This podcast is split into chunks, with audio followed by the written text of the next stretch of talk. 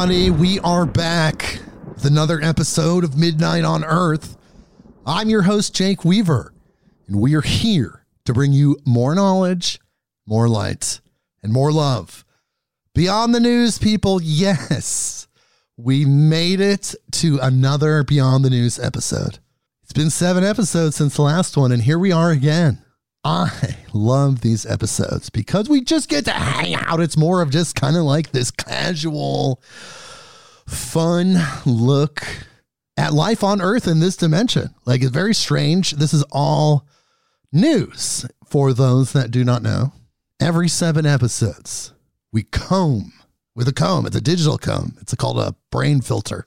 We comb Earth's news feed. We find the strange, the unusual, the abnormal, the weird, the wild, everything that you should know about, but maybe don't know about, or maybe you kind of heard about. And we aggregate all that. We cover it. We read these articles. We find these articles. We read these articles. We talk about it because as we have these guests, these incredible guests, and if you have been checking out the most recent episodes, my God, what a run, huh?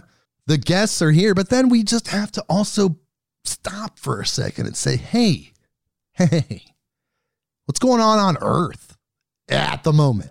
You know, roughly seven weeks or so, because it takes that much time for the articles to build up in a way that's enough to create content for an episode. So it takes time.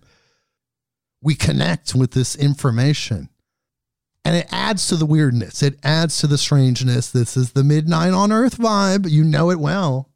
So here we are. And with us, as usual, is the incredible, the amazing, absolutely uncanny Brynn Anderson of Vital Force Herbs. Hello, Brynn. Hey, how's it going? You're here beyond the news again. It's 2023. Can you Here I believe it? am. Yes. It's the end of Is 2023. this the last Beyond the News of 2023? Maybe. Uh, Maybe not quite. Maybe there's one more. there might be one more. Maybe. I, I, I don't know. But yes, this is the tail end of 2023. So much strangeness, so much weirdness. How are you doing? I'm doing great. I'm in squirrel mode. I've been digging roots, making fire cider, picking the last of the flowers, just having so much fun enjoying the beautiful fall here. Right. Herbal things because you're an herbalist. That's what I do. I'm really excited about digging roots, you know? yes. Not everyone is. I, I am. including being a guest podcast host. You're the guest. You've always been the guest co-host here. So we just love your presence. Thank you for being here, Brynn. As we go through this, this is going to be incredible. Sure. Kind of weirdness did you find in the world today? Oh, oh, oh, God, there's just so much stuff. There's so much happening. People, don't be frightened, okay? If you listen to this stuff, yes, it's off putting, you could say, in a lot of ways, but don't let it affect you in a way that's going to kind of like disrupt your auric field and send you into a psychic tizzy. Don't let that happen.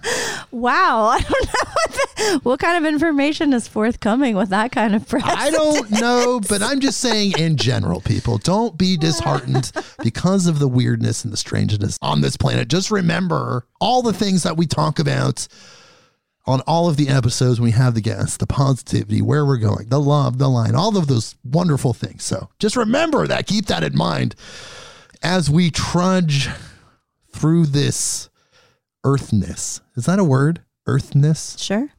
It is now. But before we start the episode, I need you to do something for me. If you have not done this already, follow me on Instagram at midnight underscore on underscore earth. That is the address. You can follow me there.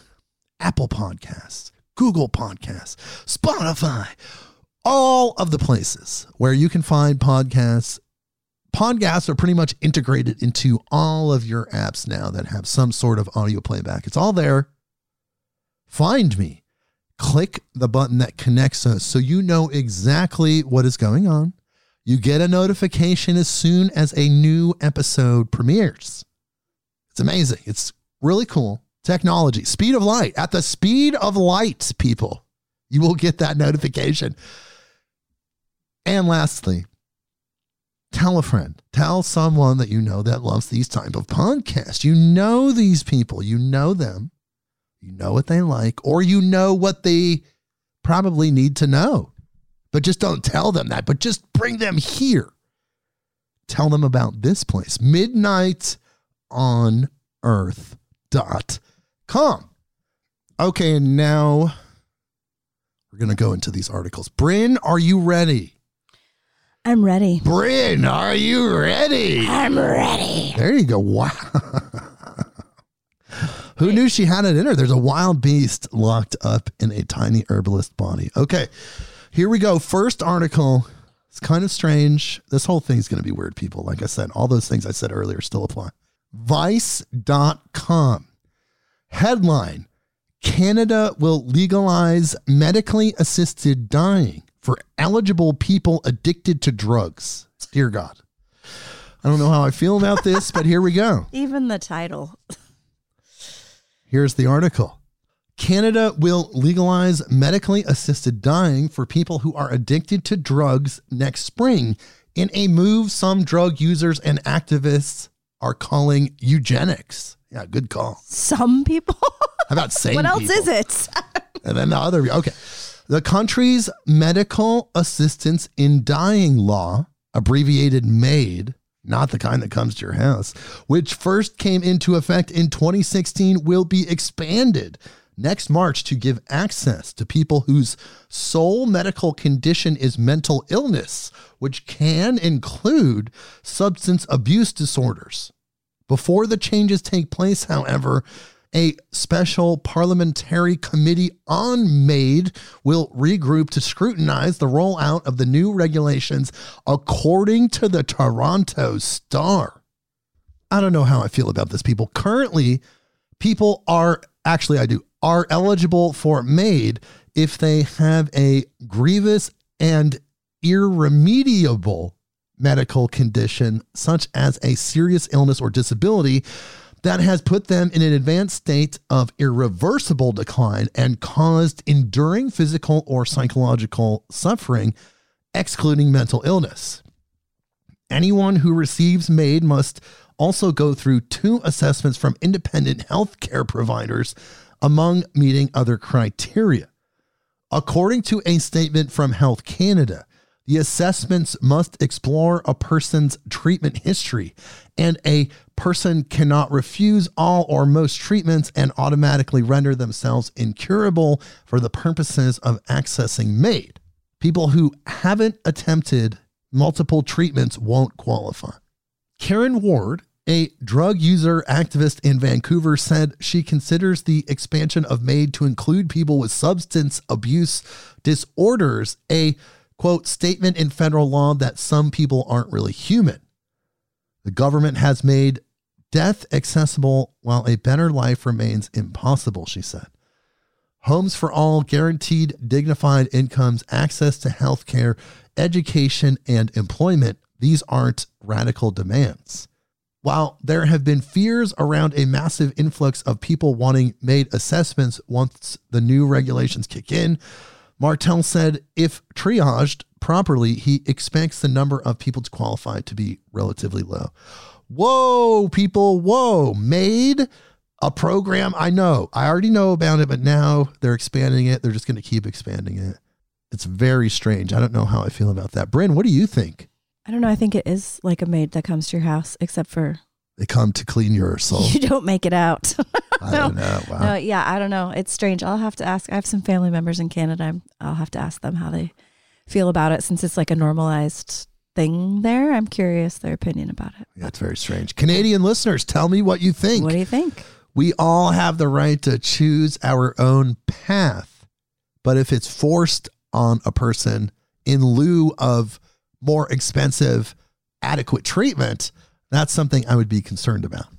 Well, it sounds like they have to accept all forms of treatment first, which is hmm. kind of interesting because some people might not want to do certain treatments, but they're saying you can't just go and say, I'm incurable, I want to die. It has to be like, well, you did chemo, you did these drugs, you did all these different treatments. You're still not getting better. You're still, you know, on a downward spiral and you're in pain. Then they assess it. I don't know. I, it's supposed to be a patient choice, is what I'm understanding, but I don't know. It's just, I guess it's the the trust part. I guess with the government and the medical establishment seems to be off there. Like who, how, that, that's like that's what I wonder. Is like, is it really a person's choice, and who decides? Like when they have two people come to assess you, like wh- what is that all based on, and and is that like I don't know who decides that you get to access that program or not? I, I It's all really strange. But let's just pivot to the next story. Sure, what happens? I'm Let's sure see. we'll be revisiting this concept in later episodes, people. It's it's all new. So 2016 they started it. This is from the independent.co.uk headline Man pretends to be store mannequin before stealing jewelry and food from the mall.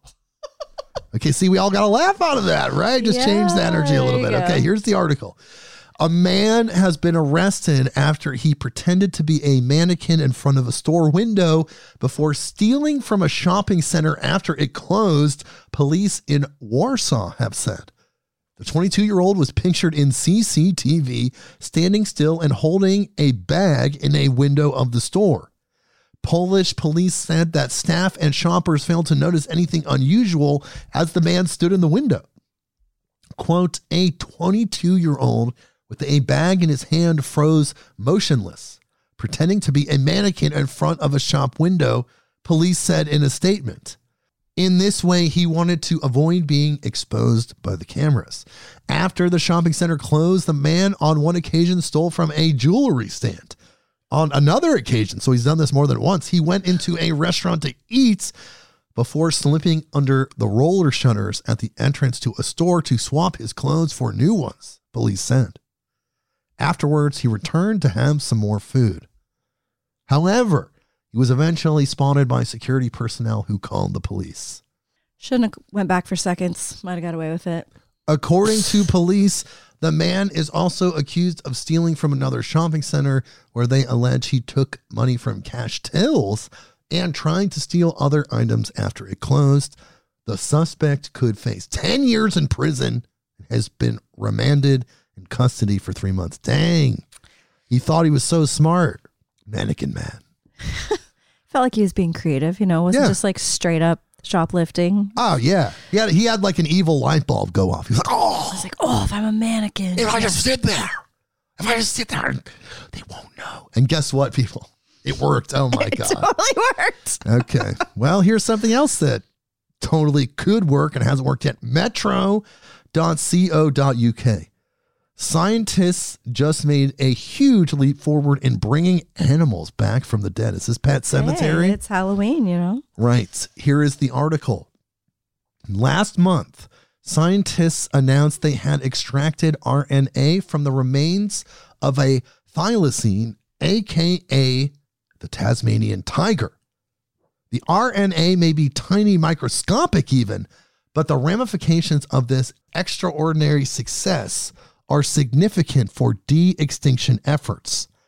Bringing back species that have disappeared has long been a fascination for scientists and science fiction writers, but progress has been slow, in part because DNA is only part of the story. It's not like Jurassic Park, but with tigers, Tasmanian tigers. Yes, exactly. It was almost 40 years ago in June 1984 that researchers from the University of California at Berkeley announced they had extracted DNA from a scrap of dried muscle tissue from the remains of a quagga, an extinct subspecies of the modern zebra. Interesting, a quagga. I've never heard of that. DNA or deoxyribonucleic acid is the body's blueprint. DNA in cells contain all the information required to build an entire individual coded in chromosomes. But to do so, they must specialize and form particular types of cell, a process known as gene expression. And this is where RNA or ribonucleic acid comes in. It is the architect, this article says, transforming those plants into a living creature. And now Dr. Emilio Marmol Sanchez and his colleagues have extracted, sequenced, and analyzed RNA from the 130 year old remains of a Tasmanian tiger. The feat is not an easy one given RNA molecules are much more fragile than DNA, sometimes thought to be decaying within hours of death. And so they're using that RNA, it seems, to revive these animals. it's just going to be like Jurassic Park, friend. Yes, you're right. Just like Jurassic Park, they're going to be bringing back everything that's been lost. People get attached to things. Like it's okay for things to Just go. really miss that Tasmanian tiger. or the weird zebra thing, Right. or whatever. So they're gonna have this petting zoo, right? You're gonna see it open up. It'll be like, oh, 2027, the new petting zoo, back from the dead, blah blah blah, and then yeah, zombie petting zoo. zombie petting zoo. Okay, there you go. Okay. Okay, next article, themirror.com. Here's the headline. Church in AI takeover as sermon led by Chat GPT in artificial intelligence breakthrough. Yes. AI reached God. Well, I mean, if it can, I don't know, man. Let's check the article. The word of God has now been officially taken over by AI as proved by this robot generated sermon, which included humans worshiping. You can now forget the stereotype that religion is backwards, as this Methodist church in Texas now uses artificial intelligence to conduct a service with Chat GPT. On September 17th, 2023, the Violet Crown City Church, a Methodist church in North Austin, U.S., transformed the tradition of Sunday service into the new age with artificial intelligence. Pastor Jay Cooper of the church decided to debut an AI generated worship service for his congregation.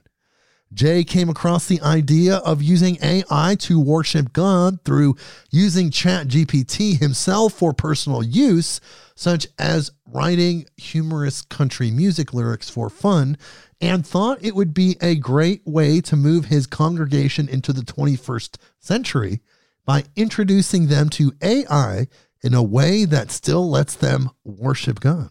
Using AI, Jay recorded the service while letting the artificial intelligence generator conduct the service, with AI being able to create prayers, a sermon, and an original song based on the sermon itself.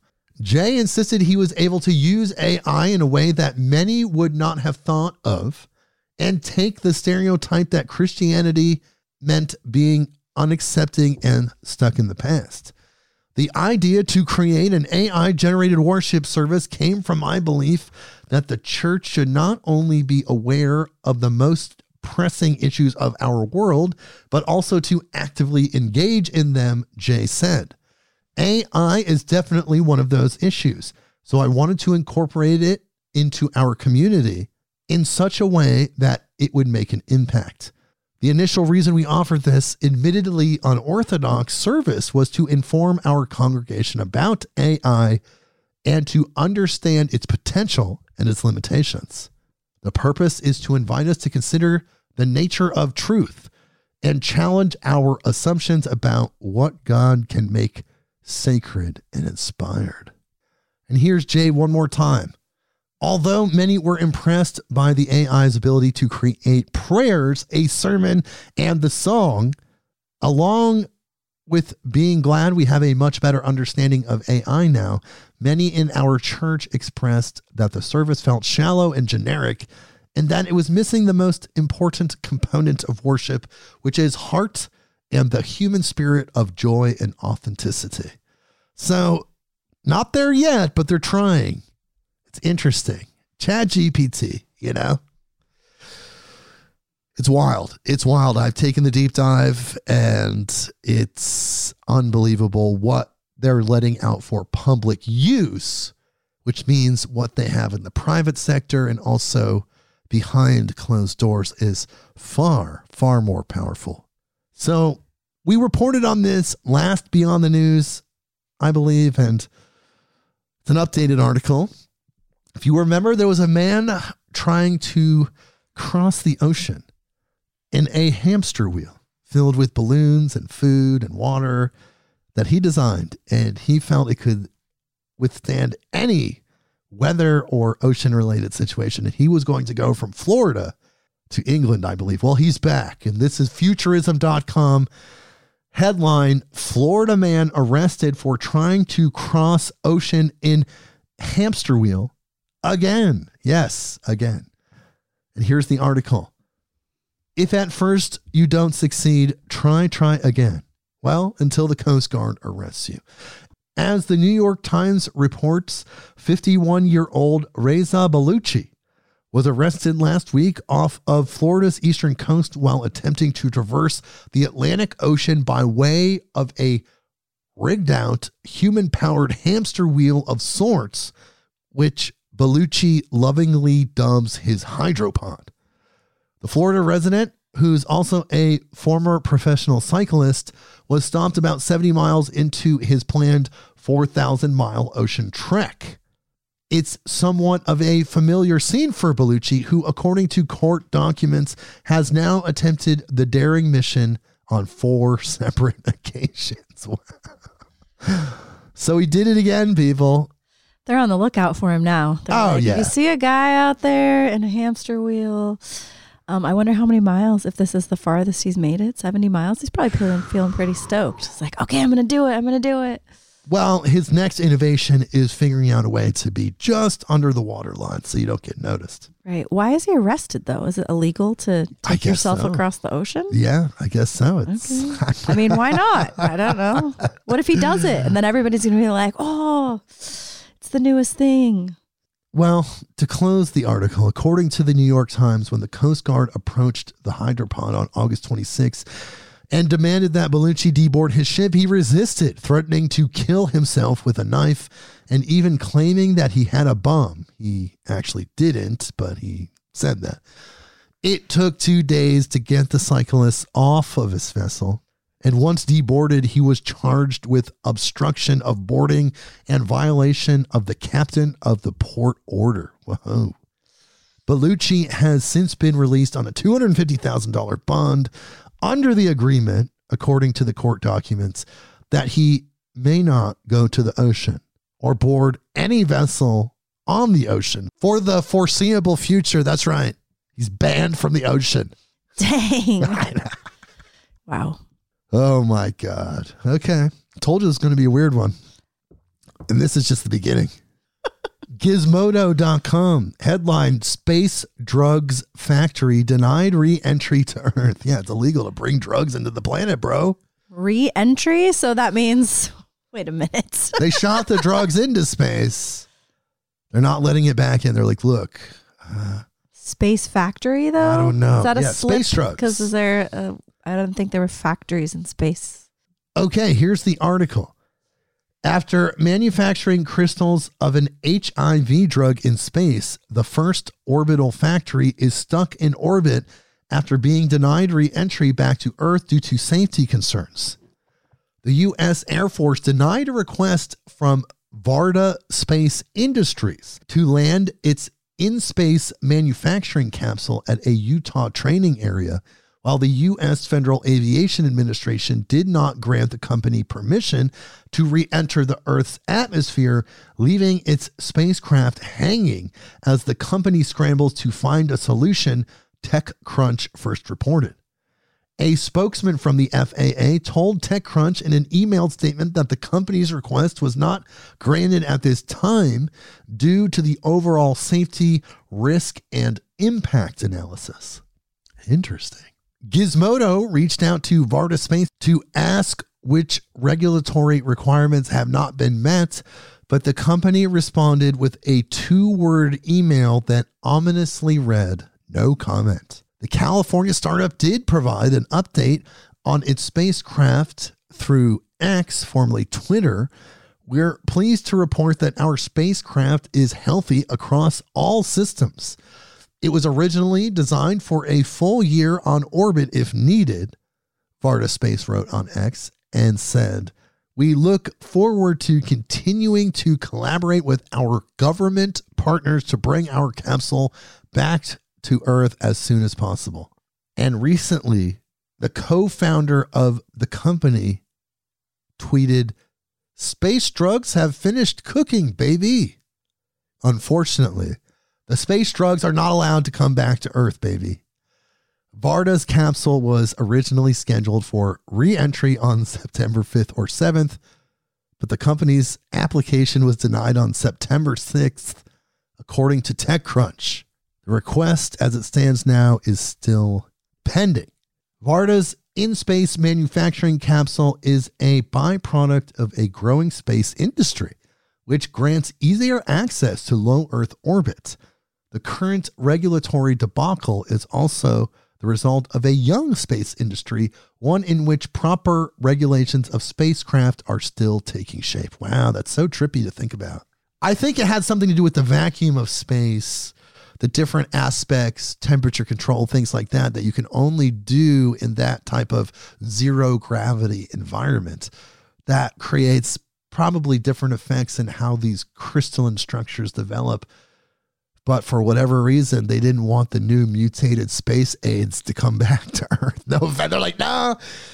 Wait, what do you got there? Well, you know, we just have some uh, mutated space aids, HIV, you know, nothing too serious, just new mutated space aids drugs but we have space aids out there to test the drugs.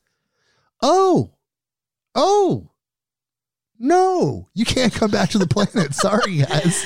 That's kind of crazy to be like, yeah, I didn't know that there was such a thing as space factories, but then that's interesting to think you have some industry out in space and they're like, no, you can't come back.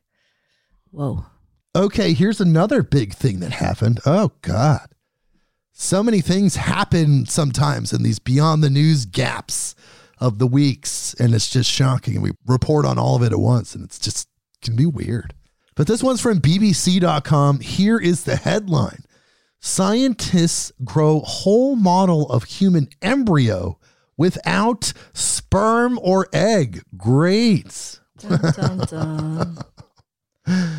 You're gonna have go, it in the petting zoo with the tiger and the zebra. While they're they'll be the security guards, the clowns. There you go. Dear God. Okay, here's the article. Scientists have grown an entity that closely resembles an early human embryo without using sperm, eggs, or a womb. The Weizmann Institute team says their embryo model made using stem cells looks like a textbook example of a real 14 day old embryo. It even released hormones that turned a pregnancy test positive in the lab. The ambition for embryo models is to provide an ethical way of understanding the earliest moments of our lives. The first weeks after a sperm fertilizes an egg is a period of dramatic change from a collection of indistinct cells to something that eventually becomes recognizable on a baby scan. This crucial time is a major source of miscarriage and birth defects, but poorly understood.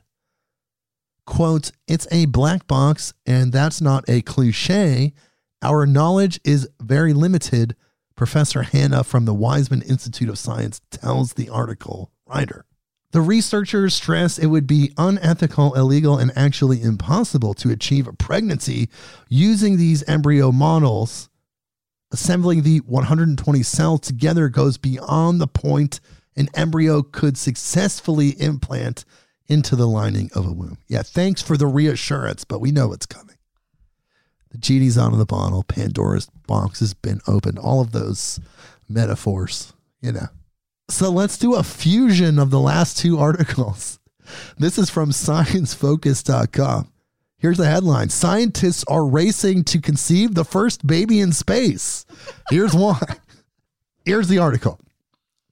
Everyone, it seems, is fixated on space exploration right now. NASA, in collaboration with the Canadian, Japanese, and European space agencies, is working on the Gateway program to build a human tended space station in lunar orbit.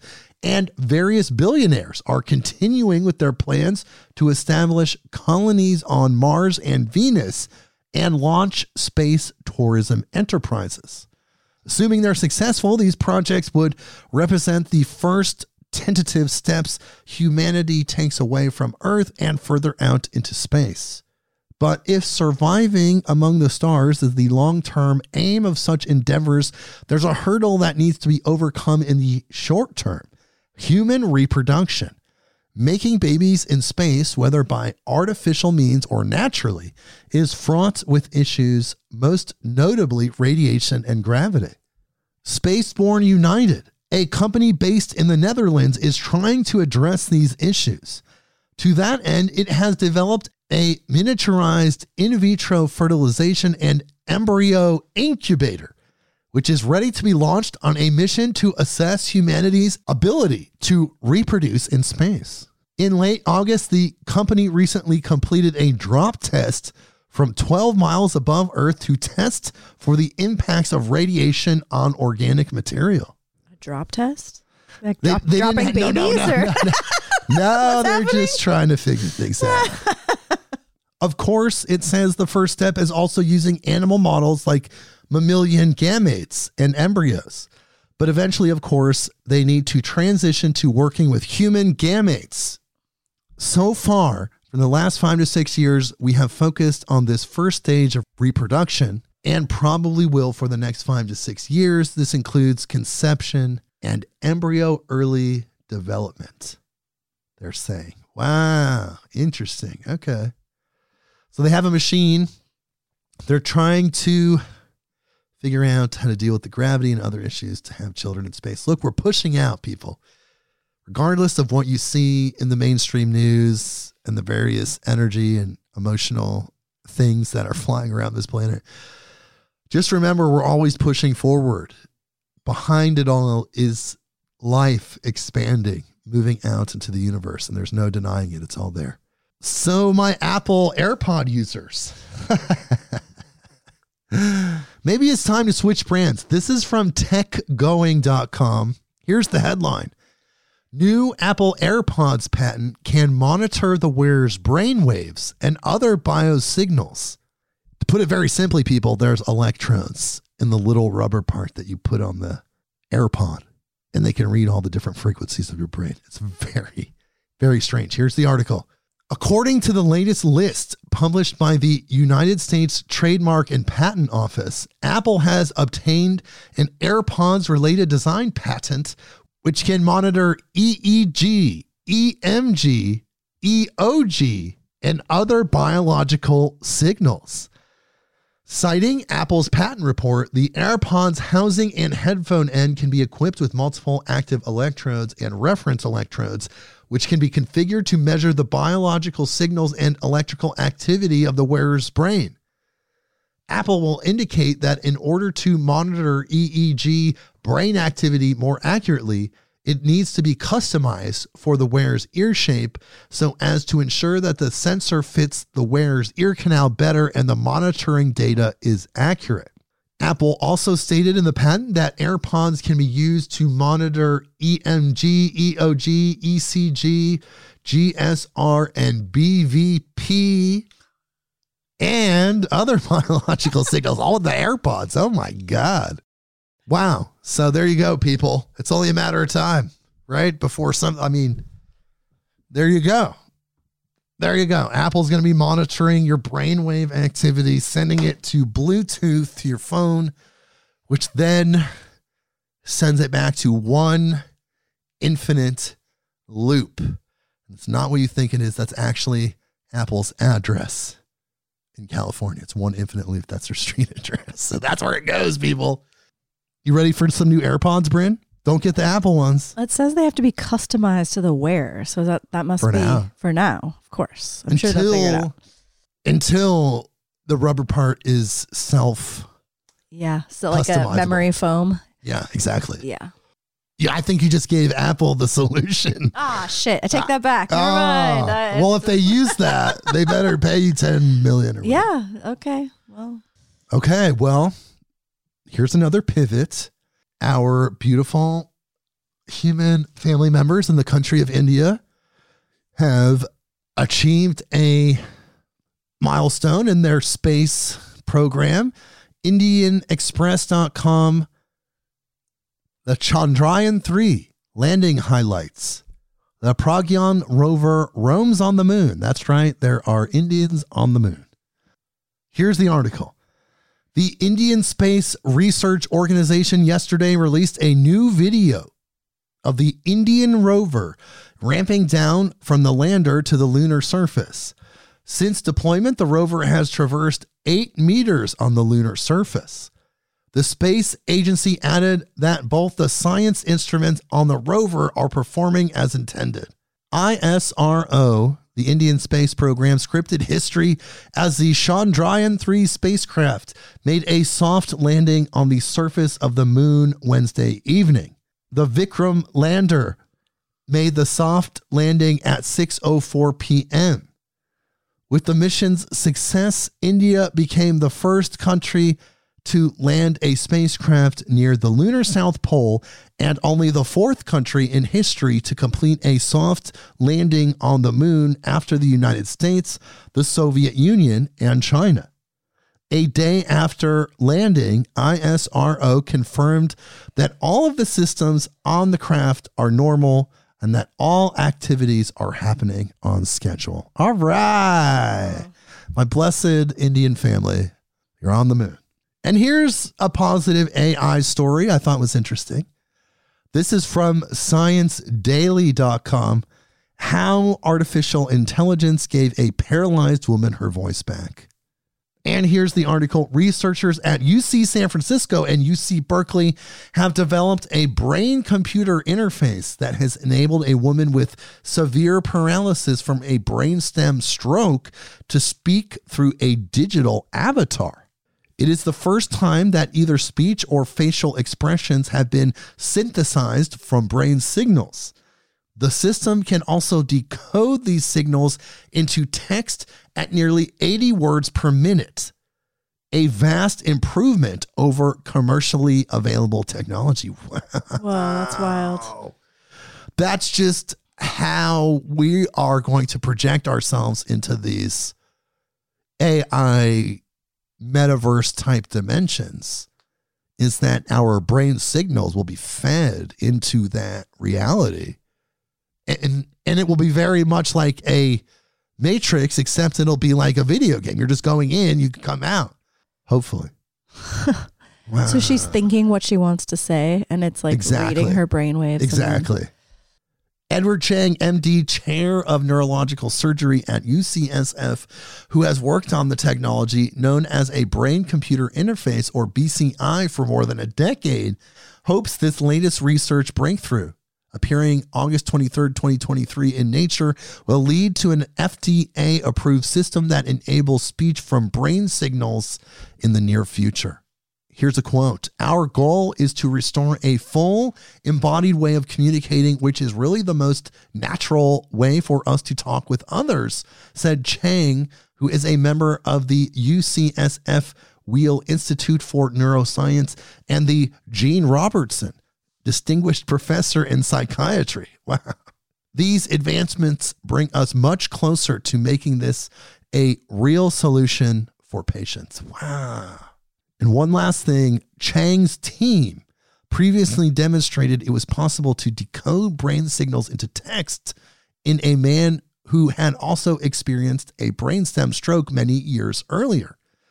The current study demonstrates something more ambitious decoding brain signals into the richness of speech, along with the movements that animate a person's face during conversation.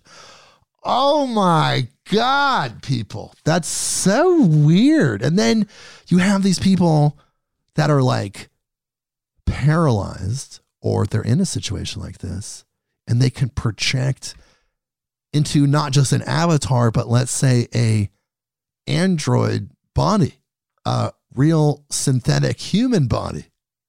Oh, oh, this is making my science fiction mind spin. This is just all the possibilities, people.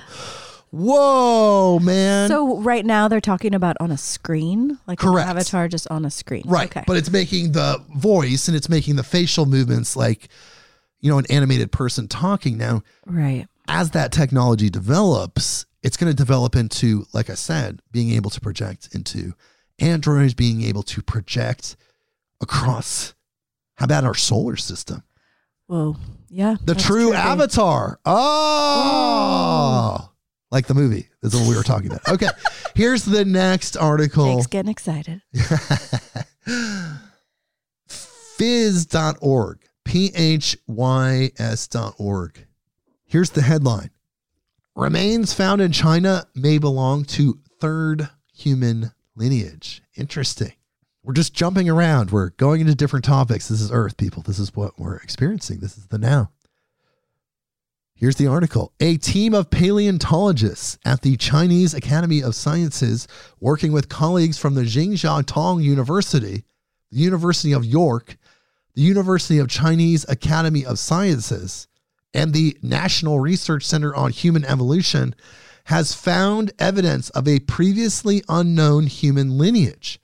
In their study, reported in Journal of Human Evolution, the group analyzed the fossilized jawbone, partial skull, and some leg bones of a hominin dated to 300,000 years ago.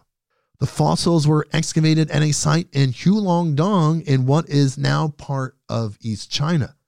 They were subsequently subjected to both a morphological and a geometric assessment, with the initial focus on the jawbone, which exhibited unique features, a triangular lower edge, and a unique bend. Those unique bends.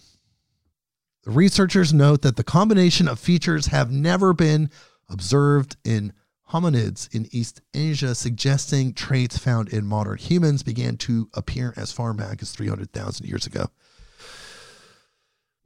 In turning their attention to the skull, which a prior team had found to be the first ever Middle Pliocene human skull found in southeastern China, the new team found that the bones in its face were more similar to those in modern humans than was the case for the jawbone. In an effort to determine a species for the remains, the team ruled out Denisovan. That left them with the likelihood that the fossils represent a third lineage, one that is not Denisovan or Homo erectus and is closer to Homo sapiens. And if this is the case, the species would likely have shared some evolutionary relationships with the hominins of the middle or late Pleistocene, resulting in shared characteristics. Okay, more human fossils that challenge what we know. Wow. it's almost like we're constantly in a state of flux and learning, people. Right. It's almost like it's just going to keep changing. It's just going to keep. Always remember that, right? When they're like, this is how it is, this is how it is, until It's not. the next thing, right? Yeah. Okay, this next one's from yahoo.com. It's actually an article from CNN, but part of Yahoo News. Here is the headline 8 billion year old radio signal reaches Earth. And here's the article Astronomers have detected a mysterious blast of radio waves that have taken 8 billion years to reach Earth. The fast radio burst is one of the most distant and energetic ever observed. Fast radio bursts, or FRBs, are intense millisecond long bursts of radio waves with unknown origins. The first FRB was discovered in 2007, and since then, hundreds of these quick cosmic flashes have been detected coming from distant points across the universe.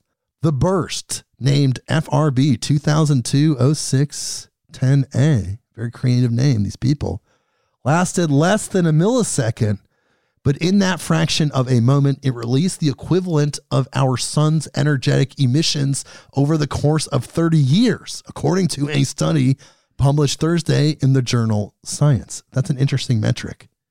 Scientists believe that fast radio bursts may be a unique method that can be used to weigh the universe by measuring the matter between galaxies that remains unaccounted for. So, wow, we're getting these fast radio bursts. We got another one from 8 billion years ago, people, in human time. So, this is a pivot. because it's just that type of episode. This is from CNN.com. German, and here's the headline German museum employee swaps painting for fake and sells original to fund luxury lifestyle. Oh my God. A German museum employee swapped out a painting with a fake and then sold the original to buy luxury goods, including a Rolls Royce and expensive wristwatches, according to a Munich court. The 30 year old man, who remains unnamed due to Germany's strict privacy laws, was also convicted of stealing three other artworks. He avoided jail but was handed a 21 month suspended sentence and ordered to pay back the museum more than 60,000 euros. Well, he obviously made more than that. In a press release published Monday, Munich District Court said its sentencing took into account that the man had confessed and shown genuine remorse. He said he acted without thinking, read the court ruling. He can no longer explain his behavior today. Who bought the paintings? That's what I want to know. The man, who was an employee of the Deutsche Museum in Munich, worked in collection management from May 2016 to April 2018. During that time, he stole Das Märchen vom Frogsteinkig. I, I didn't pronounce that correctly, but it was the Tale of the Frog Prince. A very famous painting. Brynn, you know this one, right? Oh yeah, I do. I love that story. Stolen. actually. Stolen. Stolen. Fake. Faked. Like somebody made the fake. He found a fake. He flipped it. Nobody noticed. Wow. You know, maybe he's uh, cousins to that mannequin guy. Wow. Well, whew, these criminals, man, they're getting crafty. or maybe they always have been. So this next one's from cleanenergyrevolution.co. I thought this was so interesting. Here's the headline Rare earth mineral deposit causes Swedish city to relocate. okay. Here's the article. A recent discovery has resulted in the relocation of the entire Swedish city of Kiruna, with one building at a time being moved. Situated in Sweden's Lapland region, Kiruna is a charming town with a population of slightly over 17,000. It's famous for its gigantic iron ore mine, which includes an underground visitor center. Kiruna's iron ore mine, managed by the state owned company LAB Lab, accounts for a staggering 80% of the European Union supply. Kiruna has recently come across valuable minerals, including the largest known deposit of rare earth elements in Europe. These particular elements are essential for the production of electric car batteries and wind turbines, making them incredibly valuable resources for eco friendly technologies. Ebba Busch, Sweden's deputy prime minister, proudly refers to Kiruna as a gold mine and encourages Europe to take note. She wants Sweden to help reduce the world's dependence on Russian minerals which have experienced a significant price surge recently. Kiruna's success in iron ore mining makes it well positioned to profit from the rare earth mineral deposit, and relocating the town will make it even easier for this deposit to be exploited, it says. Oh my God. The relocation project seeks to move Kiruna approximately 1.9 miles to the east of its original location. What, right next to the mine? Government officials expect that this relocation project will be completed by 2026. The relocation project will preserve historic landmarks such as the local church, which was built in 1912. Wow, that's so weird. So they're moving the town, but guess what, people? Now your town's right next to a big lithium mine and God knows what else and all that smoke and everything else. Oh, wow. I hope you're happy. My Swedish listeners, tell me about this. What do you think? Do you live there? That's interesting. That's a lot of effort for one mile over. You think they might as well like go five miles. What if they decide that I know. like a mile out there's still There's still more. Yeah, interesting. Hmm. Very interesting decision making. I don't know. You aren't you Swedish, Brent? You have some Swedish? I'm yeah. have Okay. qu- quite a bit of Swedish. Do you have any relatives you can call and ask? Uh, you know, they live in the south of Sweden. Lapland is way up in the north. Is that true? That's very true. Oh, uh. Lapland is didn't even know. also, yeah. There's um, the the Sami live or the Sami. I don't uh, live up in Lapland. So uh, Sami, yes, who are who are one of the the uh, original like indigenous tribal communities in Sweden. So, more technological developments. We're just kind of jumping around a little bit on this episode. This is from spectrum.ieee.org. It's an engineering website for engineers, electrical engineers, and such. Headline IBM debuts brain inspired chip for speedy, efficient AI. NorthPole, as it's called, is the top. it sets its maker. Here's the article. A brain inspired chip from IBM dubbed NorthPole is more than 20 times as fast as and roughly 20 times as energy efficient as any microchip currently on the market when it comes to artificial intelligence tasks. According to a study from IBM, applications for the new silicon chip may include autonomous vehicles and robotics. Brain inspired computer hardware aims to mimic a human brain's exceptional ability to rapidly perform computations in an extraordinarily energy efficient manner. These machines are often used to implement neural networks, which similarly imitate the way a brain learns and operates. Oh my God. One strategy often pursued with brain inspired electronics is copying the way in which biological neurons both compute and store data.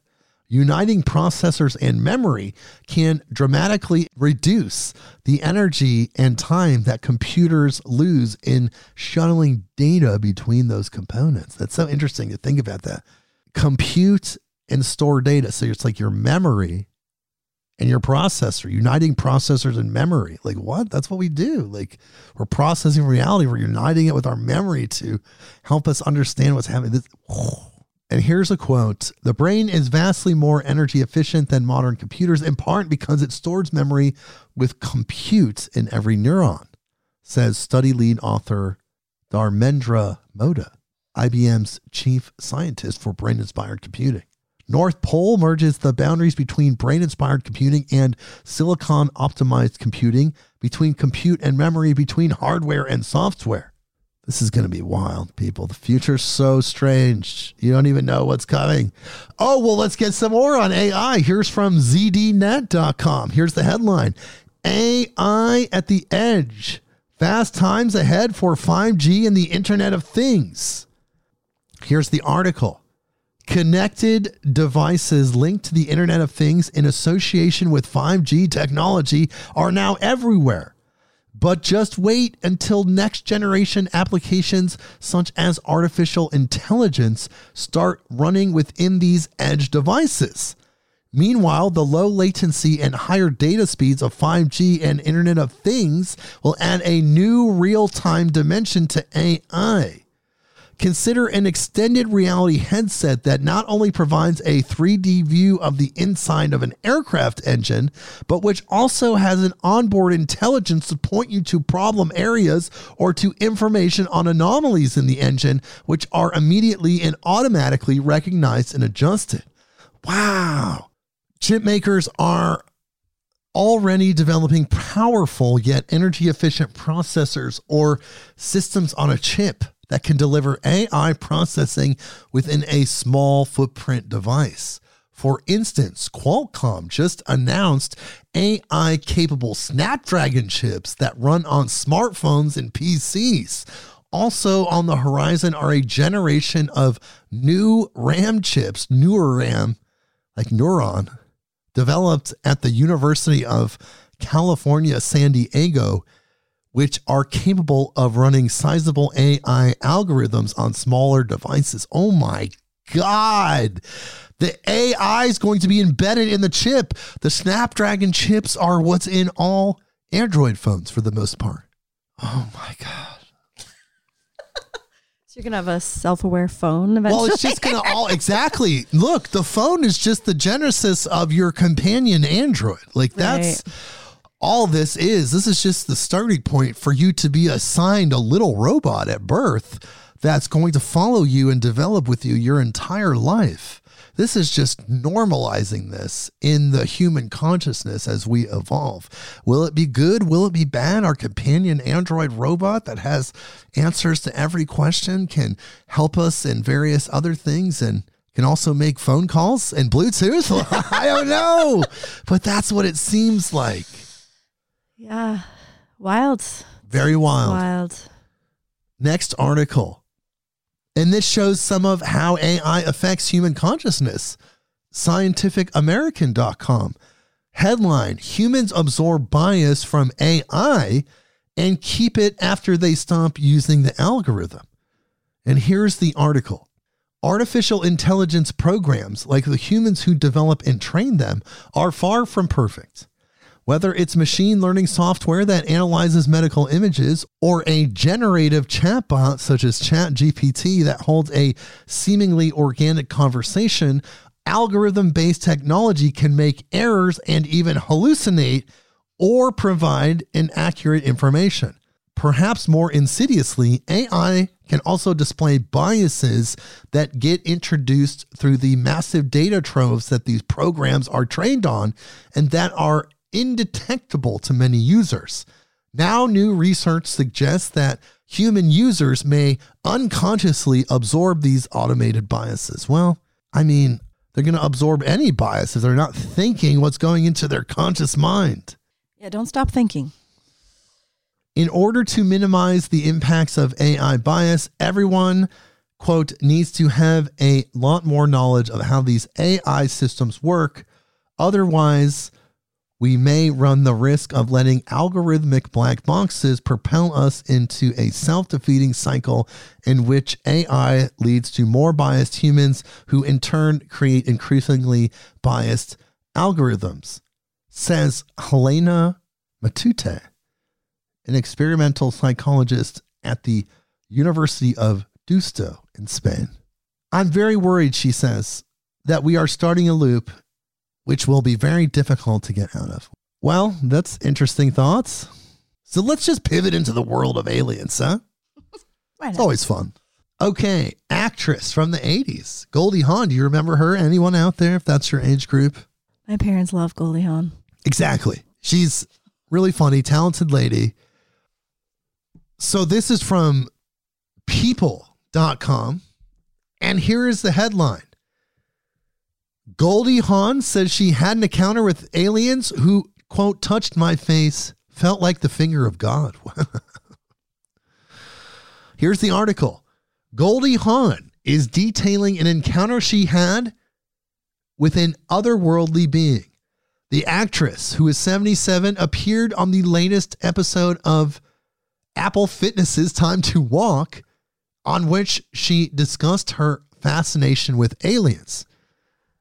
Hawn said she had an encounter when she was about 20, and at the time, there had been a lot of UFO sightings and stories circulating. She said she had been dancing in an area located near the desert in West California and opted to sleep in one of her fellow dancers' cars when it happened. Quote, I got this high pitched sound in my ear. It was this high, high frequency.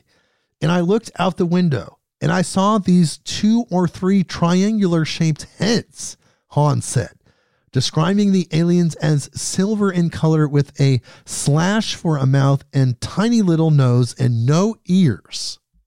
They were pointing at me, pointing at me in the car as if they were discussing me like I was a subject.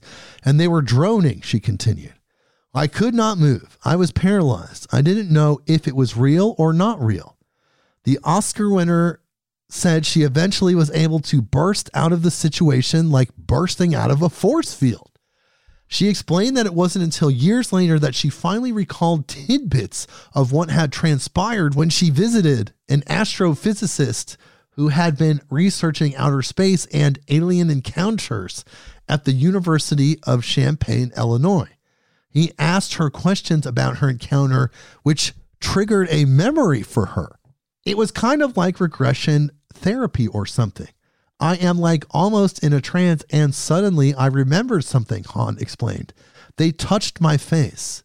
They touched my face and it felt like the finger of God, she added. It was the most benevolent, loving feeling. This was powerful. It was filled with light. Hawn said another instance happened while she was in Avebury in London. She said she dreamed of six lights coming up on some little mountains up across the valley. And then she and her friend drove down to a place in Avebury similar to her dream, where a crop circle had sprung up in the shape of a heart. Wow. Hawn admitted she'll never know whether it was a sign. I don't want to know everything, Hawn said. We cut ourselves off from a lot of things if we're continuing to deny something that we have no proof over. There's a lot of things in this world that we can't see, but we can't stop believing. She added, We can never ever lose our wonder. It's just no fun. It's really an important aspect of being an adventurer where nothing is impossible. Exactly, Goldie, sweetheart. Wow. Goldie Hawn. Interestingly, Kurt Russell, her husband, was the person that reported the Phoenix Lights, which were a aerial UFO phenomenon with many, many people saw, but was first reported by an airplane pilot who was up in the sky in Arizona at that time, happened to be Kurt Russell. Maybe they were trying to get a hold of Goldie and he didn't even know. Maybe so. Okay. So, yes, since the last Beyond the News episode, there was a little public UFO thing happening with the Peruvian bodies, these thousand year old alien bodies that were presented at the Mexican Congress. And it caused quite a stir. But people, if you're into UFO information, ufology, all of those things, you would have seen those photos years ago and already had instantly debunked them like I did. I had already seen those fake photos. It was all fake, but we're still going to report on it. So here we go. Dailymail.co.uk headline Alien bodies with three fingered hands, unknown DNA, and eggs inside are presented by UFO expert at Mexican Congress, with the non humans found in Peru said to be 1,000 years old. Here's the article Jaime Maussan, who has led investigations into alien phenomenon for decades, stood with scientists to unveil two corpses in what he called a watershed event in front of Mexican Congress. The researchers made the extraordinary claim that the corpses, presented in windowed boxes and supposedly recovered from Cusco in Peru, were not part of our terrestrial evolution, with 30% of their genetic composition still unknown according to the Mexican media. Carbon dating by the National Autonomous University of Mexico found the bodies pictured with three fingered hands, no teeth, and stereoscopic vision were more than 1,000 years old, Maussan claimed. The bizarre presentation has triggered a frenzy of excitement among conspiracy theorists online, but has also drawn skepticism. Unusually for fossils that have been subjected to analysis, the specimens were coated in what appeared to be sand. But Maussan, who has been associated with debunked alien theories in the past, insisted under oath on Tuesday these specimens are not part of our terrestrial evolution. These aren't beings that were found after a UFO wreckage. They were found in diatom mines and later fossilized. See, this guy's a fraud. This isn't even real. Like, come on, people. He later added, whether they are aliens or not, we don't know, but they were intelligent and they lived with us. They should rewrite history. Yeah, I, it looks like a sculpture. Like, come on. They're really? I don't know, people. So, yeah, anyways, it was already debunked. So, just in case you didn't know. So, this is kind of cool for our Japanese listeners. This is from jref.com. Headline Japan a hotspot for UFOs. Here's the article. According to a Pentagon website, Japan is one of three prominent locations for unexplained aerial sightings in the world, with Linomaki in Fukushima, known as UFO Town. Since 2020, the Japanese military has been instructed to record sightings of unidentified objects in the sky. Although the Japanese government says its pilots have never encountered UFOs, the country's self defense force was concerned about three videos released by the U.S. Department of Defense that showed unexplained objects moving across the sky. Japan is now considered one of the top UFO hotspots in the world. Wow, that's really interesting. Now, here's something we can revisit. Back in the 70s, there was a broadcast disruption by someone claiming to be an extraterrestrial bringing us a message, bringing Earth, humanity a message. In this article, they're talking about that broadcast. So this is Jerusalem Post, jpost.com headline The six minute mystery of the alien TV broadcast remains unsolved. Here's the article. It has been 46 years since the chilling message sent shockwaves through Britain. During a live television broadcast on Saturday, November 26, 1977, Southern TV's 5 o'clock news suddenly featured the disappearance of broadcaster Andrew Gardner and a peculiar beeping sound. Subsequently, a mysterious voice proclaimed, This is the voice of Rylon, a representative of the Ashtar Galactic Command speaking to you. For many years, you have seen us as lights in the skies. We speak to you now in peace and wisdom as we have done to your brothers and sisters all over this, your planet Earth. We come to warn you of the destiny of your race and your world so that you may communicate to your fellow beings the course you must take to avoid the disaster which threatens your world and the beings on our worlds around you. So, wow. Brynn, Yes. do you want to listen to that message? Yeah, let's Let- let's hear hear it. it. If you've I never heard it before, it. let's just hear it now. That's so interesting. Okay, here we go. Let's try this. The Rhodesian nationalist leader, Bishop Abel Muzorewa, has accepted Mr. Smith's offer to negotiate an internal settlement based on one man, one vote. But, he says, there are conditions. These include stopping the execution of all captured prisoners of war, allowing Giro to take part in negotiations, and being arrested. In Australia, Mr. Kerry Packer's cricketers are still pleased about yesterday's High Court decision, which the ban on them playing in Test matches This is the voice of Allah, representative of the Ashtar Galactic Command, speaking to you. For many years you have seen us as lights in the skies. We speak to you now to service them as we have done to your brothers and sisters all over this, your planet Earth. We come to warn you of the destiny of your race and your world so that you may communicate to your fellow beings the course you must take to avoid the disaster which threatens your world and the beings on other worlds around you. This is you may share the great awakening as the planet passes into the new age of Aquarius.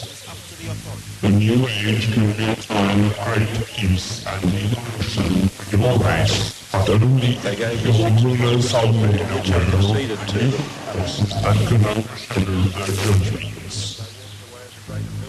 Be still now, and for your chance may not come again. All your weapons of evil must be removed. The time for conflict is now past, and the race of which you are a part may proceed to the higher stages of its evolution if you show yourselves worthy to do this. You have but a short time to learn to live together in peace and goodwill. Small groups all over the planet are learning this, and exist to pass on the light of the dawning new age to you all. You are free to accept the reject kitchen teachings each one this only wide. learn to Many go as wide as this. Then they run out. spiritual evolution. Here now, the voice of Vrillon, representative of the Ashtar Galactic Command, speaking to you. Be aware also that there are many false prophets and guides at present operating on your world. They will suck your energy from you, the energy you call money, and will put it to evil ends, giving you worthless dross in return. Your divine self will protect you from this. You must learn to be sensitive to the voice within that can tell you what is true and what is Learn to listen to the voice of truth which is within you. It's such a yourself. This is our message. really appreciate understand that we can't anything. I insist so delicious, full of only really choice ingredients.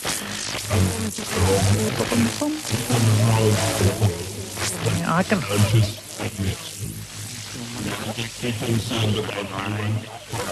Cats have nine lives. have no fears. Seek only to know yourself and discover.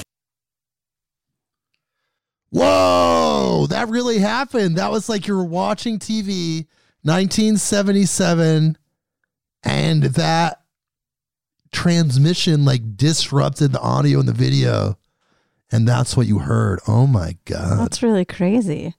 What's even crazier is the alien somehow had a British accent. I was like, how did that like wow, like they really went for authenticity. Yeah. They're like, what will make them listen to us? Which one of you can speak with a British accent? Real, I am brilliant. Brilliant. Yes, I, I have a British accent. They just put it through a translator app. Oh, right. I, ah, I didn't even think about that. So, really interesting. So, that really happened. This article is saying they don't know yet what happened. Still, it's an unsolved mystery. The immediate assumption, the article says, was that it was a prankster hijacking the regional television broadcast.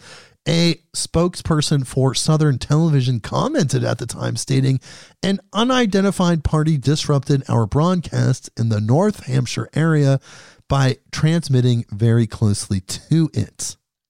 Nevertheless, it remains a possibility that the Rylons, if they exist, observe our actions and await this dismantling of nuclear weaponry before accepting us into the intergalactic community. Prior to the broadcast, individuals claimed for years that they served as conduits for communications with an alien entity known as Ashtar.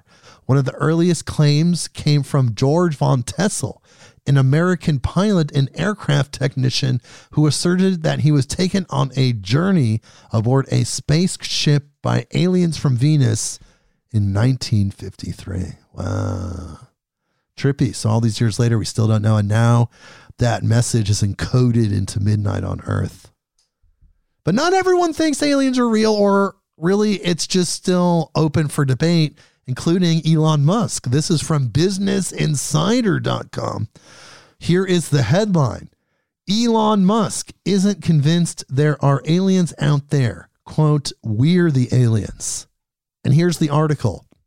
Elon Musk says he hasn't seen any signs of aliens during his explorations of outer space. The SpaceX CEO spoke at the 74th International Astronautical Congress, where he was rewarded the World Space Award.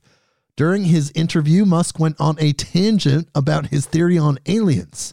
Quote, people often ask me if I'm seeing any evidence of aliens, and I unfortunately have seen no evidence of aliens yet, Musk said. We are the aliens, he joked. The topic of discussion was Musk's Starship mega rocket, which makes the SpaceX's Falcon 1 look like a child's toy, Musk said. But the tech billionaire made sure to also mention his thoughts on extraterrestrial life. He said his observations suggest that humanity is all that exists in a vast darkness. In other words, that we're all alone. Musk once talked about aliens with Twitter employees in June 2022 before he purchased the company. In the talk, he said he hadn't seen actual evidence for aliens. Still, Musk has joked about the existence of life outside of Earth and has even suggested he may be an alien walking among us. If an alien paid this planet a visit, he's also said he'd be the first one to know. Wow. It's going to keep everybody guessing. Well, BBC has something else to say. BBC.com headline Alien life in universe. Scientists say finding it is only a matter of time. And here's the article. Many astronomers are no longer asking whether there is life elsewhere in the universe. The question on their minds is instead, when will we find it? Many are optimistic of detecting life signs on a far away world within our lifetimes, possibly in the next few years. And one scientist leading a mission to Jupiter goes as far as saying it would be surprising if there was no life on one of the planet's icy moons. NASA's James Webb Space Telescope recently detected tantalizing hints at life on a planet outside our solar system, and it has many more worlds in its sights. Numerous missions that are either underway or about to begin mark a new space race for the biggest scientific discovery of all time. Quote, we live in an infinite universe with infinite stars and planets, and it's been obvious to many of us that we can't be the only intelligent life out there, says Professor Catherine Heymans, Scotland's astronomer royal. We now have the technology and the capability to answer the question of whether we are alone in the cosmos, she says. Telescopes can now analyze the atmospheres of planets orbiting distant stars, looking for chemicals that, on Earth at least, can be produced only by living organisms. The first flicker of such a discovery came earlier this month. The possible sign of a gas that, on Earth, is produced by simple marine organisms was detected in the atmosphere of a planet named K2 18b, which is 120 light years away, which we did report on at the time. The planet is in what astronomers call the Goldilocks zone, the right distance away from its star for the surface temperature to be neither too hot nor too cold, just like the Goldilocks story, but just right for there to be liquid water, which is essential to support life. The team expects to know in a year's time whether the tantalizing hints are confirmed or have gone away. Professor Nikku Madhusudhan of the Institute of Astronomy at Cambridge University, who led the study, said that if the hints are confirmed, it would radically change the way we think about the search for life. If we find signs of life on the very first planet we study, it will raise the possibility that life is common in the universe. He predicts that within five years, there will be a major transformation in our understanding of life in the universe. Ah, I mean, I keep hearing three years, five years. Either way, it's close. Aliens, Goldie Hawn, Elon Musk, everybody's saying it's coming. Wow. Ashtar. AI. The Ashtar Command told us in the 70s. And I know a lot of people, let me tell you, people, I know a lot of people that say that that transmission was valid. It was real. A lot of my Starseed friends and my channeler friends. You know, they they think that was very real. Even if it wasn't, it still seems to be transmitting information that a lot of people are talking about. A lot of people that you interview talk about. So it seems to be, um, Interesting to say the least. yeah, Interesting at the very least, especially since it was broadcast in the 70s, it disrupted uh, people's news time. So let's pivot into the world of psychedelics uh, you know, lots going on over there, a lot of changes. The crimson.com. Here is the headline Harvard announces study of psychedelics in society and culture following $16 million donation. Here's the article Harvard will be launching a new interdisciplinary program focusing on psychedelic drugs, the university announced last week. Known as the Leary program. No, I'm just kidding. As if they would do that, right? After they kicked him out. Funded by a $16 million donation from the Gracias Family Foundation, the study of psychedelics in society and culture will fund cutting edge scholarship and research support, along with endowing a professorship in the field, according to the Harvard Gazette, a university run publication. So, Timothy Leary must be rolling over in his grave because in 2023, or at least by 2025, you can get a degree. You can be a professor of psychedelic medicine. but he got kicked out. He's been for that. he's rolled over like three times He's- already. That guy's doing cartwheels in his grave and he's laughing at the same time because now Harvard has a degree for psychedelic studies. Oh my wow, God. What are the odds? You know, Programs through the study will be offered across the Faculty of Arts and Scientists, Harvard Divinity School, and Harvard Law School with a focus on interdisciplinary research. Michael K. Pollan, a lecturer in the English department who has researched psychedelics, said the broad nature of the research is core to the Gracias Foundation's mission for the gift. Quote, the donor is very eager for this gift to be truly interdisciplinary, Pollan said. Oh, I'm sure Michael Pollan's stoked about that. That's probably something he's been really working for. You know that guy, huh? It should facilitate conversation between different parts of the university. We're exploring different ways to do that. Wow. Well, somebody's excited. The Botany of Desire. That's one. That he wrote? Yeah, and then another one that he wrote specifically on psychedelics. Like I'm forgetting the title, but he Are you sure it's the same guy? Michael Pollan. Yeah, Michael Pollan. He's been he's a he used to But to this work. is Michael K. Pollan. Other projects will include boot camps on law, ethics, and policy training for future leaders in the psychedelic space. Wow. Wow. Michael K. Pollan. Okay, it's the same guy. Yeah, Harvard. Got it. Okay, people. Well, the future is now. This one he wrote. Yeah, he wrote all these books. Oh, this is your mind on plants, and uh, he it's a book he wrote. He took mushrooms and different cactus and all kinds of plants, and then he wrote about his experiences on them. Cool. Well, I mean, accessibility is expanding. This is from the New York Times.com. Headline A new era of psychedelics in Oregon. The state has pioneered a therapeutic market for psychedelic mushrooms. Researchers are watching with a mix of excitement and unease, it says. Here's the article. Stigmatized in law and medicine for the past half century, psychedelics are in the midst of a sudden revival, with a growing body of research suggesting that the mind altering compounds could upend psychiatric care. Governments in several places have consciously started to open access, and as Oregon voters approved a broad drug decriminalization plan in 2020, they also backed an initiative to allow the use of mushrooms as therapy. This summer, the state debuted a first of its kind legal market for psilocybin mushrooms, more widely known as magic mushrooms.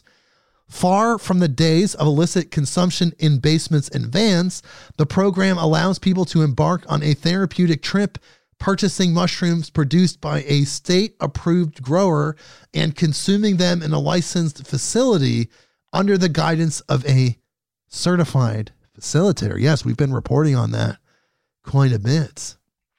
For those who have long worked on psychedelics research, the sudden expansion and access in Oregon and also Colorado, along with cities like Detroit, Minneapolis, and Washington, D.C., have prompted a mix of elation and trepidation.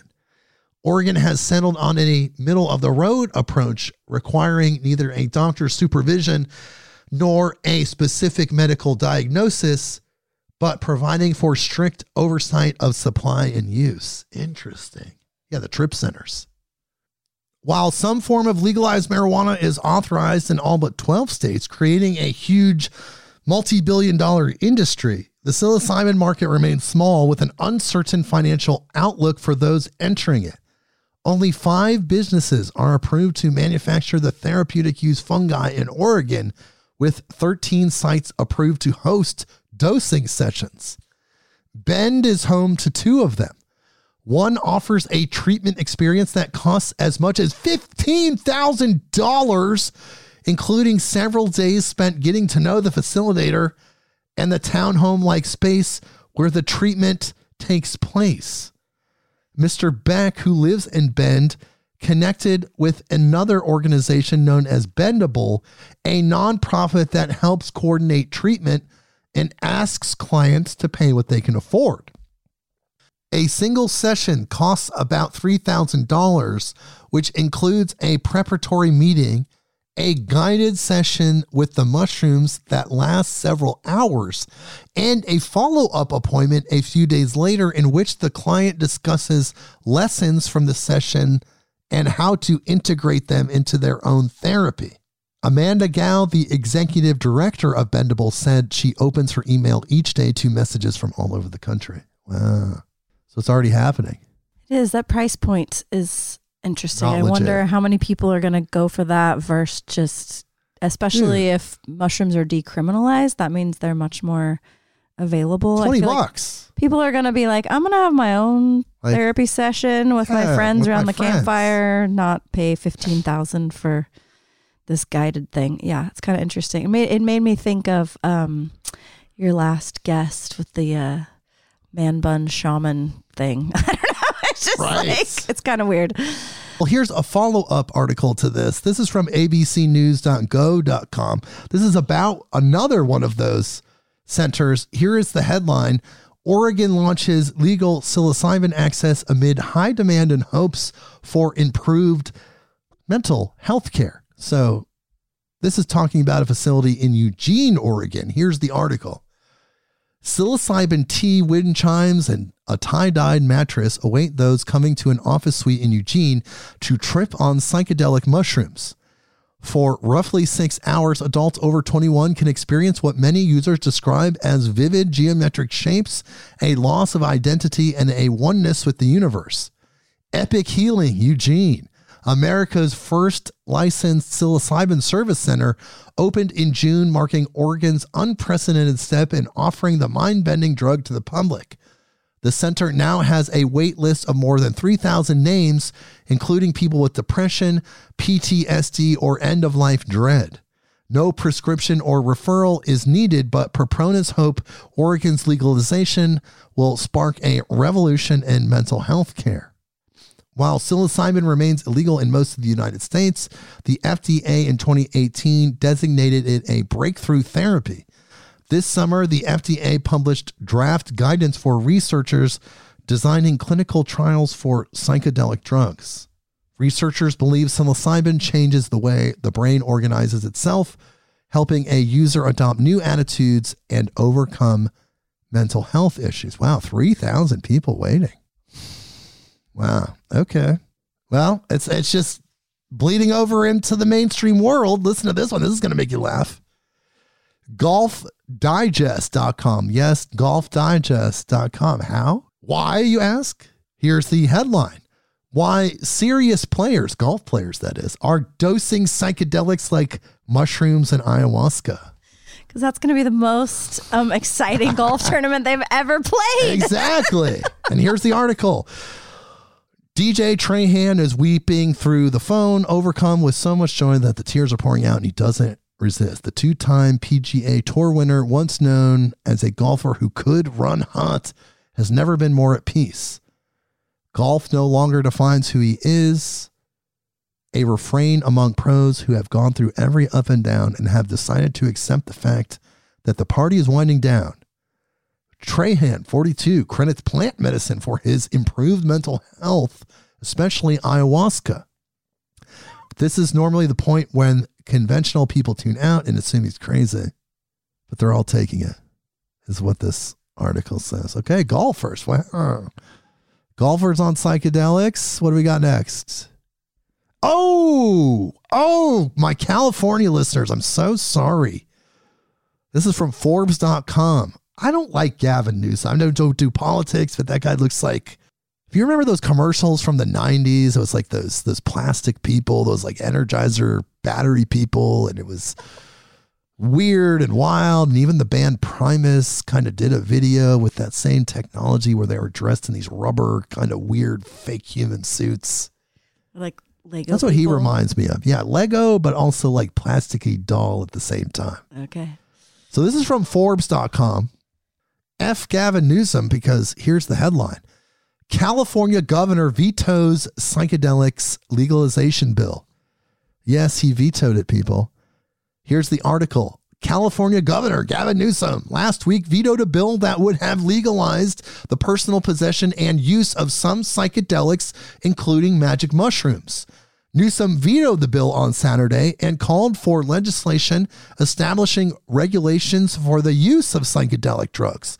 Quote, California should immediately begin to work to set up regulated treatment guidelines, replete with dosing information, therapeutic guidelines, rules to prevent against exploitation during guided treatments, and medical clearance of no underlying psychoses, Newsom wrote in his veto message for the measure.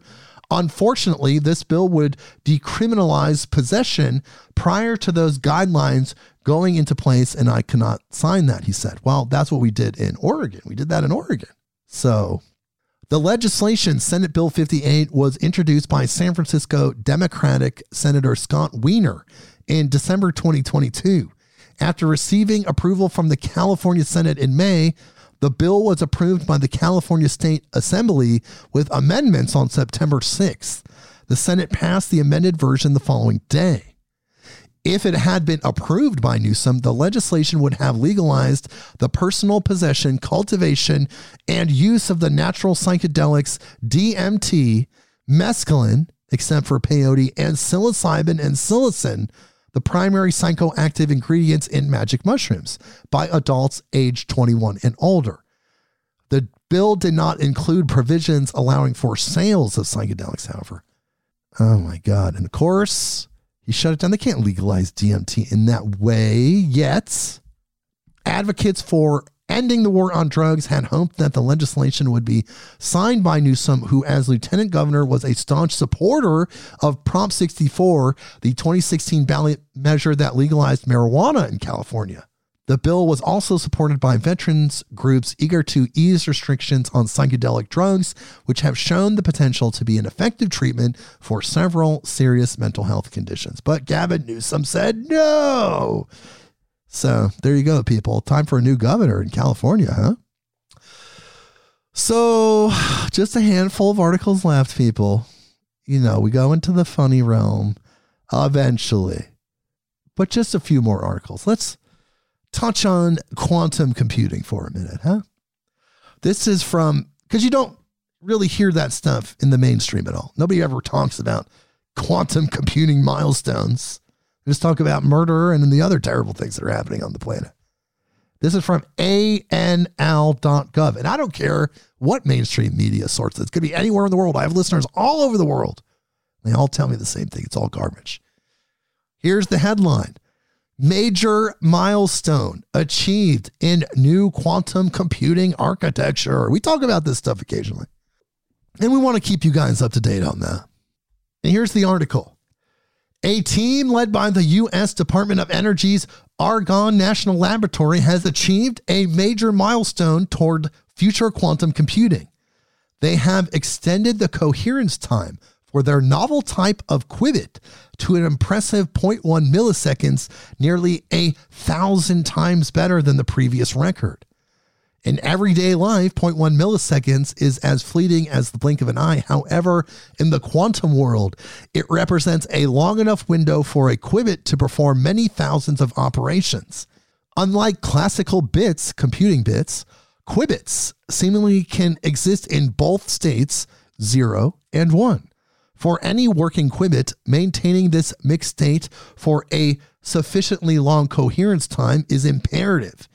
The challenge is to safeguard the qubit against the constant barrage of disruptive noise from the surrounding environment. The team's qubits encode quantum information in the electron's motional states. Because of that, they are called charge qubits.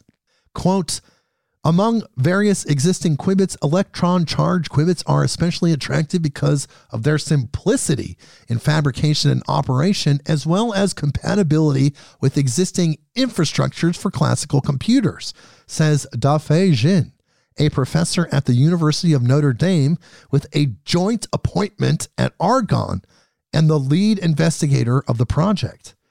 This simplicity should translate into low cost in building and running large scale quantum computers. Though they have made this incredible achievement, the team has not yet fully optimized their electron qubits and will continue to work on extending the coherence time even further, as well as entangling two or more qubits. the research was published in Nature Physics. I'm telling you, people, there's so much going on. I'm trying to show you what's on the cusp of the human experience. You're not hearing this in the tabloid news. Here's something else you're probably not hearing in the tabloid news. Rawstory.com headline Swedish criminal gangs laundering money through Spotify. Oh my God. And here's the article Criminal gangs behind a surge of bombings and shootings in Sweden in recent years are using fake Spotify streams to launder money, a Swedish newspaper reported Tuesday. Criminal networks have for several years been using money from drug deals, robberies, fraud, and contract killings to pay for false Spotify streams of songs published by artists with ties to the gangs, an investigative report in Svenska Dagbladet claimed. They then get paid by the platform for the high number of streams, thereby laundering the money. The newspaper said its information had been confirmed by four gang members from separate criminal networks in Stockholm, as well as an anonymous police investigator. Quote, I can say with 100% certainty that this goes on. I have been involved in it myself. SVD, a anonymous gang member, was quoted as saying, he said his gang began using the music streaming giant Spotify for money laundering in 2019, around the time Swedish gangster rap became popular in the country and started winning music awards. Swedish gangster rap. I've actually never heard of that before. Have you? No. Okay. Describing the process, he said the gangs would convert their dirty cash to Bitcoin, then use the cryptocurrency to pay people who sold fake streams on Spotify, which is a Swedish company. They made sure we ended up at the top of the charts, he said, adding that the fake streams also led to an uptick in real streams. Higher streams led to higher payouts from Spotify. The newspaper said that in Sweden, a million streams pays about 40 to 60,000 kroner, which is about 3 to 5,000 American dollars. The anonymous investigative police officer told Svenska Dagbladet he contacted Spotify in 2021 to discuss the matter, but the company never returned his call. Spotify has become a bank machine for the gangs. There's a direct link to the gangs and the deadly violence, he told the paper. Wow. That is news. But me. how much money would it cost to generate $5,000? That's what I want to know.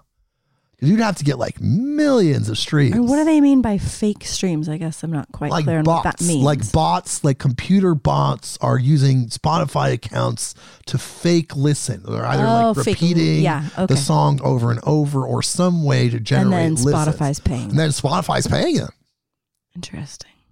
Okay. Oh yeah, these criminals. It's uh, they're you know trying new things. Oh yeah. Oh yeah. Well, we've just got a couple more articles for this installment of Beyond the News. And we always like to end the episode with weird, well, they're, what am I talking about? They're all weird, with funnier articles and some of the bleak, strange, and odd things we reported on this time.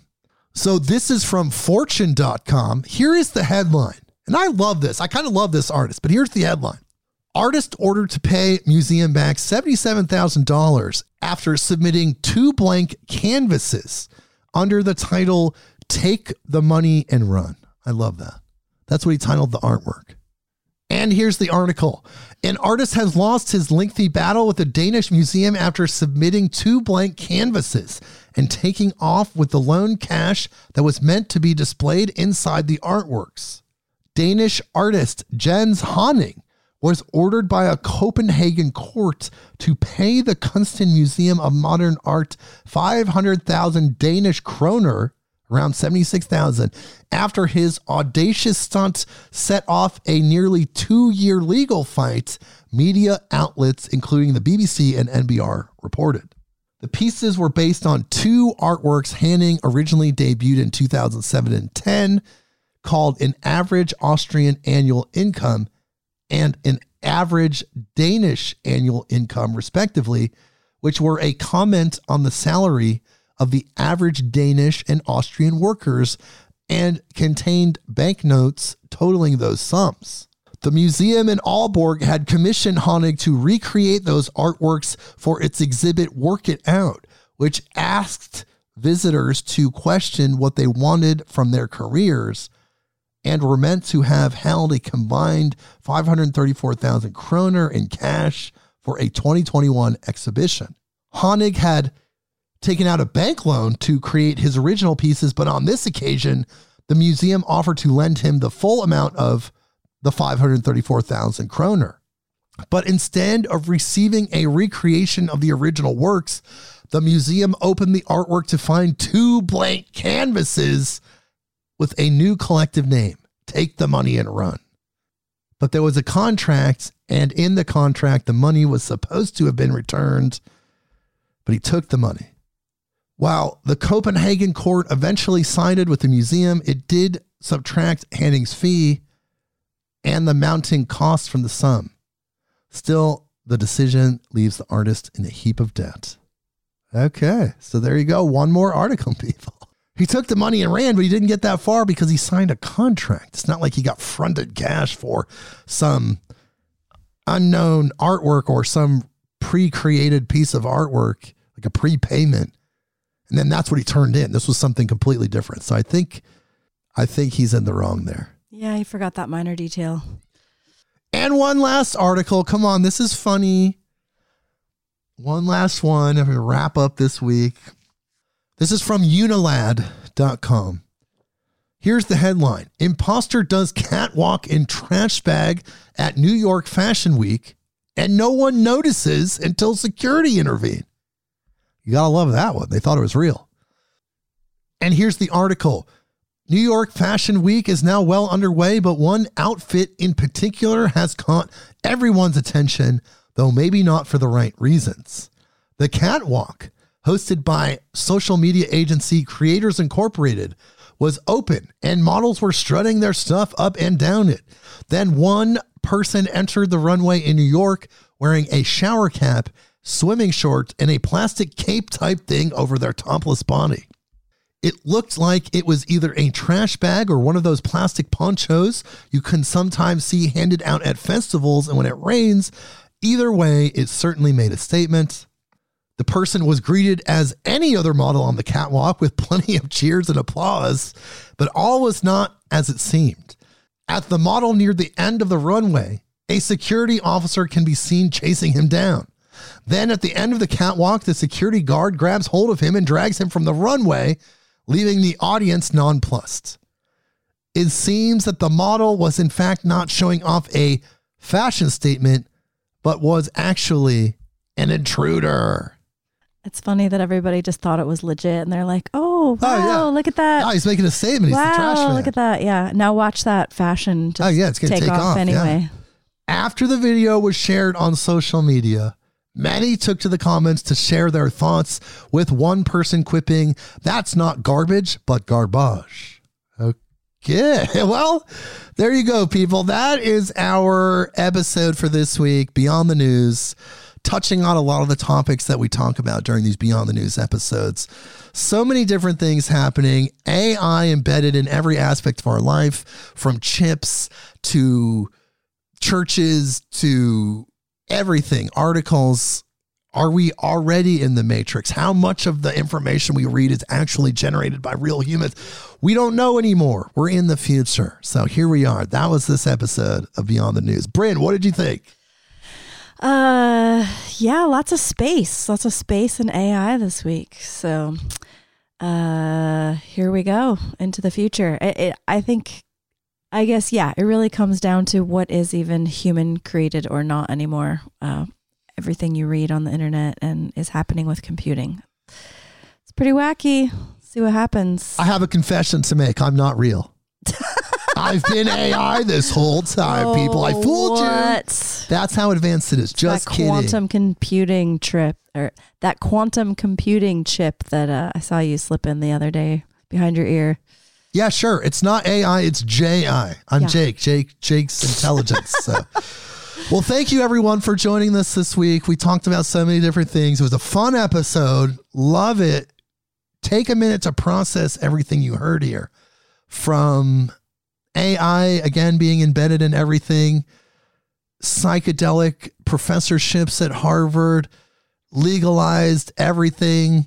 Look at how the world is changing. There's a lot of good here. This is what we report on. So, again, thank you for joining us. Brynn, thank you so much for being here. Absolutely. Definitely check out her website, vitalforceherbs.com.